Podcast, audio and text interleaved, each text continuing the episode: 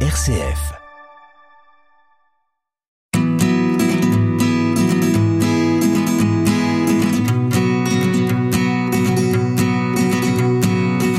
Ses courses euh, chaque semaine, chers auditeurs, vous êtes bien d'accord que c'est constaté toujours plus, qu'on en met moins dans le sac, que le cabas est de plus en plus vide et qu'il faut de plus en plus sortir d'argent de son porte-monnaie.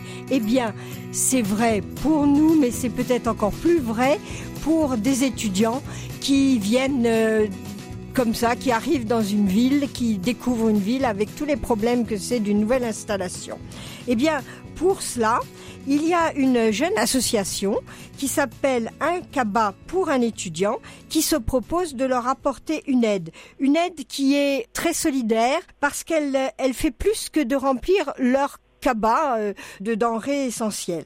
Alors pour mieux nous expliquer ce qu'est cette nouvelle association, nous recevons Marion Dolisi-Galzi, sa présidente fondatrice, qui va nous faire découvrir cette belle association. Bonjour madame. Bonjour Laure et merci de votre invitation. Oui, eh bien écoutez, on va commencer par le début, c'est-à-dire quelle est l'histoire de votre association? La genèse de l'association euh, remonte à, à février 2021 très exactement. Souvenez-vous de cette période merveilleuse. Euh, à l'époque, nous étions à presque un an. Je, dis ça avec un peu de d'ironie, un peu caustique. Voilà, absolument. Nous étions à presque un an de, de crise pandémique et ça faisait des semaines que l'on voyait sur les médias dans les médias tourner des images terribles de ces étudiants faisant la queue dans les distributions alimentaires. La précarité étudiante, elle a toujours existé, elle date de bien avant le Covid. Hein. Euh, néanmoins, pendant cette période, on avait près d'un million d'étudiants qui étaient euh, tombés dans une grande précarité euh, alimentaire, sociale et psychologique, et la France découvrait que c'était quand même vraiment la génération sacrifiée de, de cette période terrible. Et donc, le 3 février, très exactement, vous voyez, il y a des choses dont on se souvient parfois très très précisément. en fin de journée, j'étais dans le supermarché de mon quartier, je faisais mes courses et je me dirige vers la caisse parce que le, le supermarché allait fermer, on était en couvre-feu 18 et en allant à la caisse, mon regard croise une jeune fille dans un rayon qui est en train de calculer le montant de ses courses sur son téléphone portable. Les écrans sont grands maintenant, donc je vois bien le, je vois bien ce qui s'y passe et je la vois reposer son paquet de sucre. Elle a quelques courses dans son panier à ses pieds. J'arrive à la caisse et l'information euh, remonte à mon cerveau. Je me rends compte que cette image m'a perturbée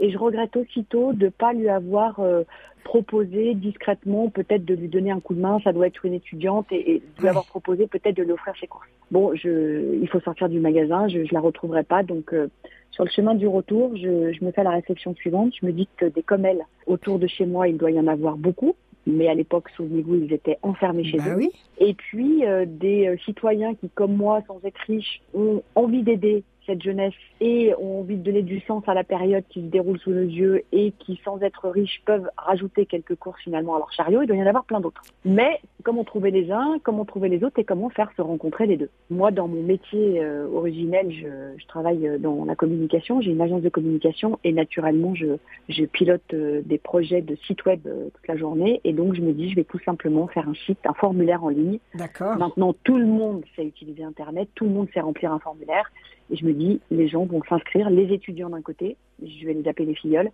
les parrains, euh, les citoyens qui ont envie d'aider, on va les appeler les parrains, puisque finalement, il y a, il y a de la bienveillance voilà. dans tout ça. Et donc, ils vont s'inscrire et on va les faire se rencontrer, les faire matcher par proximité géographique. D'accord, mais alors, vous voyez, euh, on est en 2023 et je pense que cette intuition du temps du confinement euh, vaut encore et même plus, peut-être, maintenant qu'on entre dans une précarité qui n'est plus seulement liée au, au confinement, mais qui a l'air plus grave. Alors, en effet, elle est plus grave, mais en réalité, elle existait dans les mêmes proportions bien avant le Covid, puisque la dernière étude qui date de 2016, qui a été produite par l'INSEE, qui a été diffusée en 2018, donc vous voyez bien avant le Covid, donnait déjà comme chiffre qu'un étudiant sur cinq vit son seuil de pauvreté en France. C'est incroyable. La, crise, oui, absolument. Le Covid n'a fait que mettre en lumière, alors aggravé sur une temps, sur une période évidemment, mais mettre en lumière une problématique qui existe dans notre pays depuis bien longtemps et qui évidemment ne s'arrange pas avec la période qu'on traverse actuellement, bien entendu. Mais, mais ça a surtout mis en lumière et fait connaître et faire prendre conscience à l'ensemble de la population française qui a vraiment ce souci dans notre pays. Quels sont les, le, le type d'étudiants qui sont le plus intéressés par votre association? Euh, Nous parrainons uniquement des étudiants qui ne vivent pas chez leurs proches. Bien sûr. vous le comprendrez bien, parce qu'un parrain se verrait mal être un étudiant qui vit dans sa famille, même si cette famille est en grande difficulté. Oui. donc nous nous parrainons des étudiants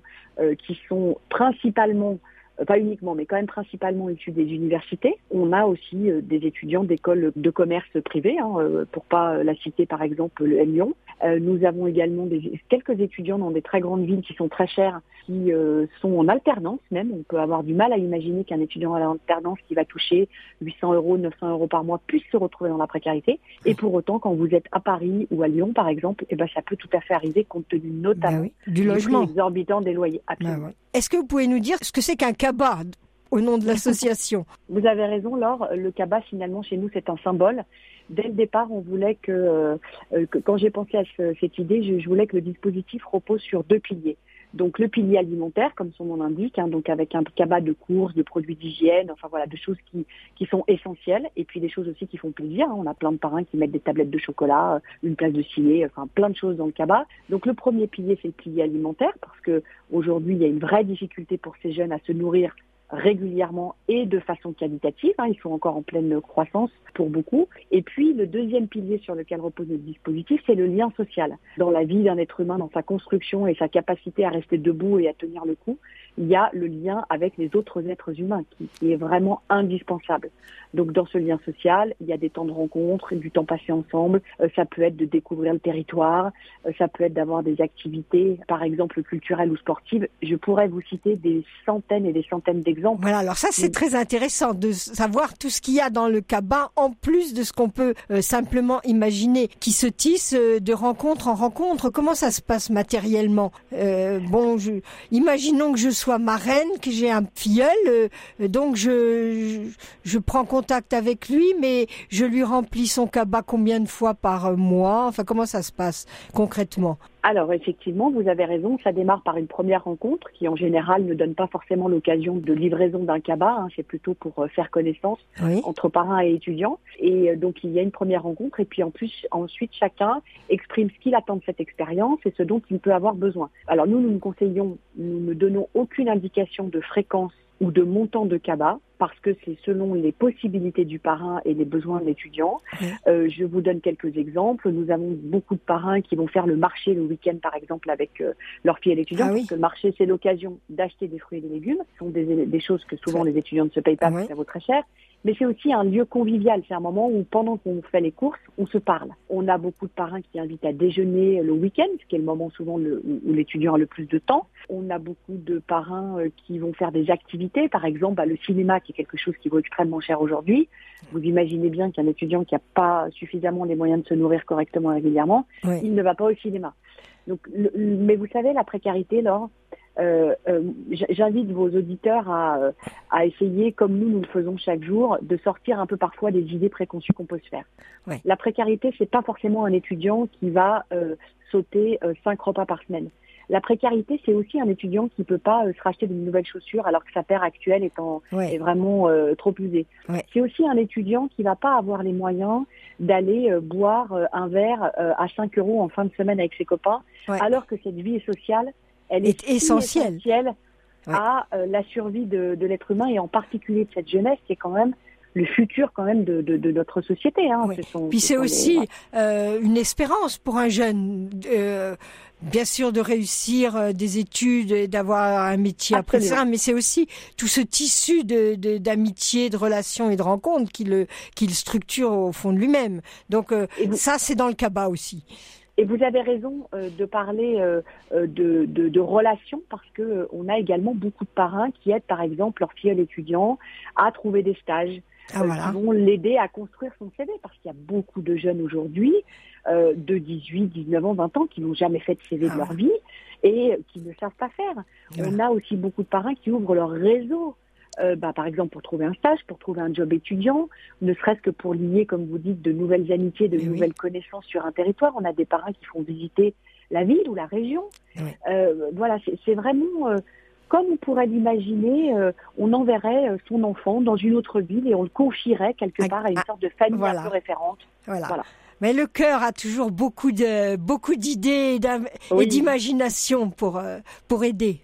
Et les parrains sont très créatifs. Voilà. dire qu'ils vont parfois même au-delà de ce qu'on peut imaginer. C'est eux qui nous inspirent aussi beaucoup. Alors justement, au niveau de la région du qui est celle de, de RCF euh, Cœur de Champagne et de RCF Reims-Ardennes. Qu'est-ce qui se passe euh, Qu'est-ce qui se fait au niveau de, de votre association euh, Un Cabas pour un étudiant? Alors, euh, il faut savoir qu'un cabas pour un étudiant, au départ, est né à Lyon. Je suis moi-même lyonnaise, donc au départ, cette idée, je l'ai eue pour la métropole de Lyon. Et puis, comme euh, bah, il, y a, y, a, de grands, grands besoins, le bouche à oreille se faisant, euh, et puis les médias comme vous apportant leur pierre à l'édifice aussi, et d'ailleurs, on, les, on les en remercie beaucoup parce que vous nous aidez à trouver des parrains, euh, et bien finalement, le dispositif s'est étendu dans toute la France.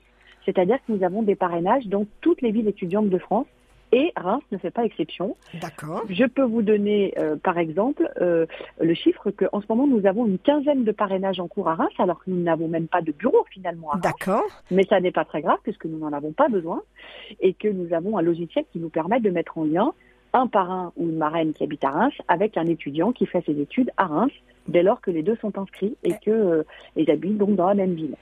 Eh bien alors, il n'y a plus qu'à dire à tous les auditeurs que cette euh, cette association est très utile, euh, qu'elle qu'elle a beaucoup de comment elle a beaucoup de ressorts en elle par, par toutes les, les, les espoirs qu'elle peut susciter chez les chez les jeunes, mais aussi chez les chez les parrains et marraines qui certainement sont très heureux d'aider et de trouver les moyens d'aider à leur mesure. Il suffit d'aller sur le site un cabas pour un étudiant qui est un site très riche et très complet.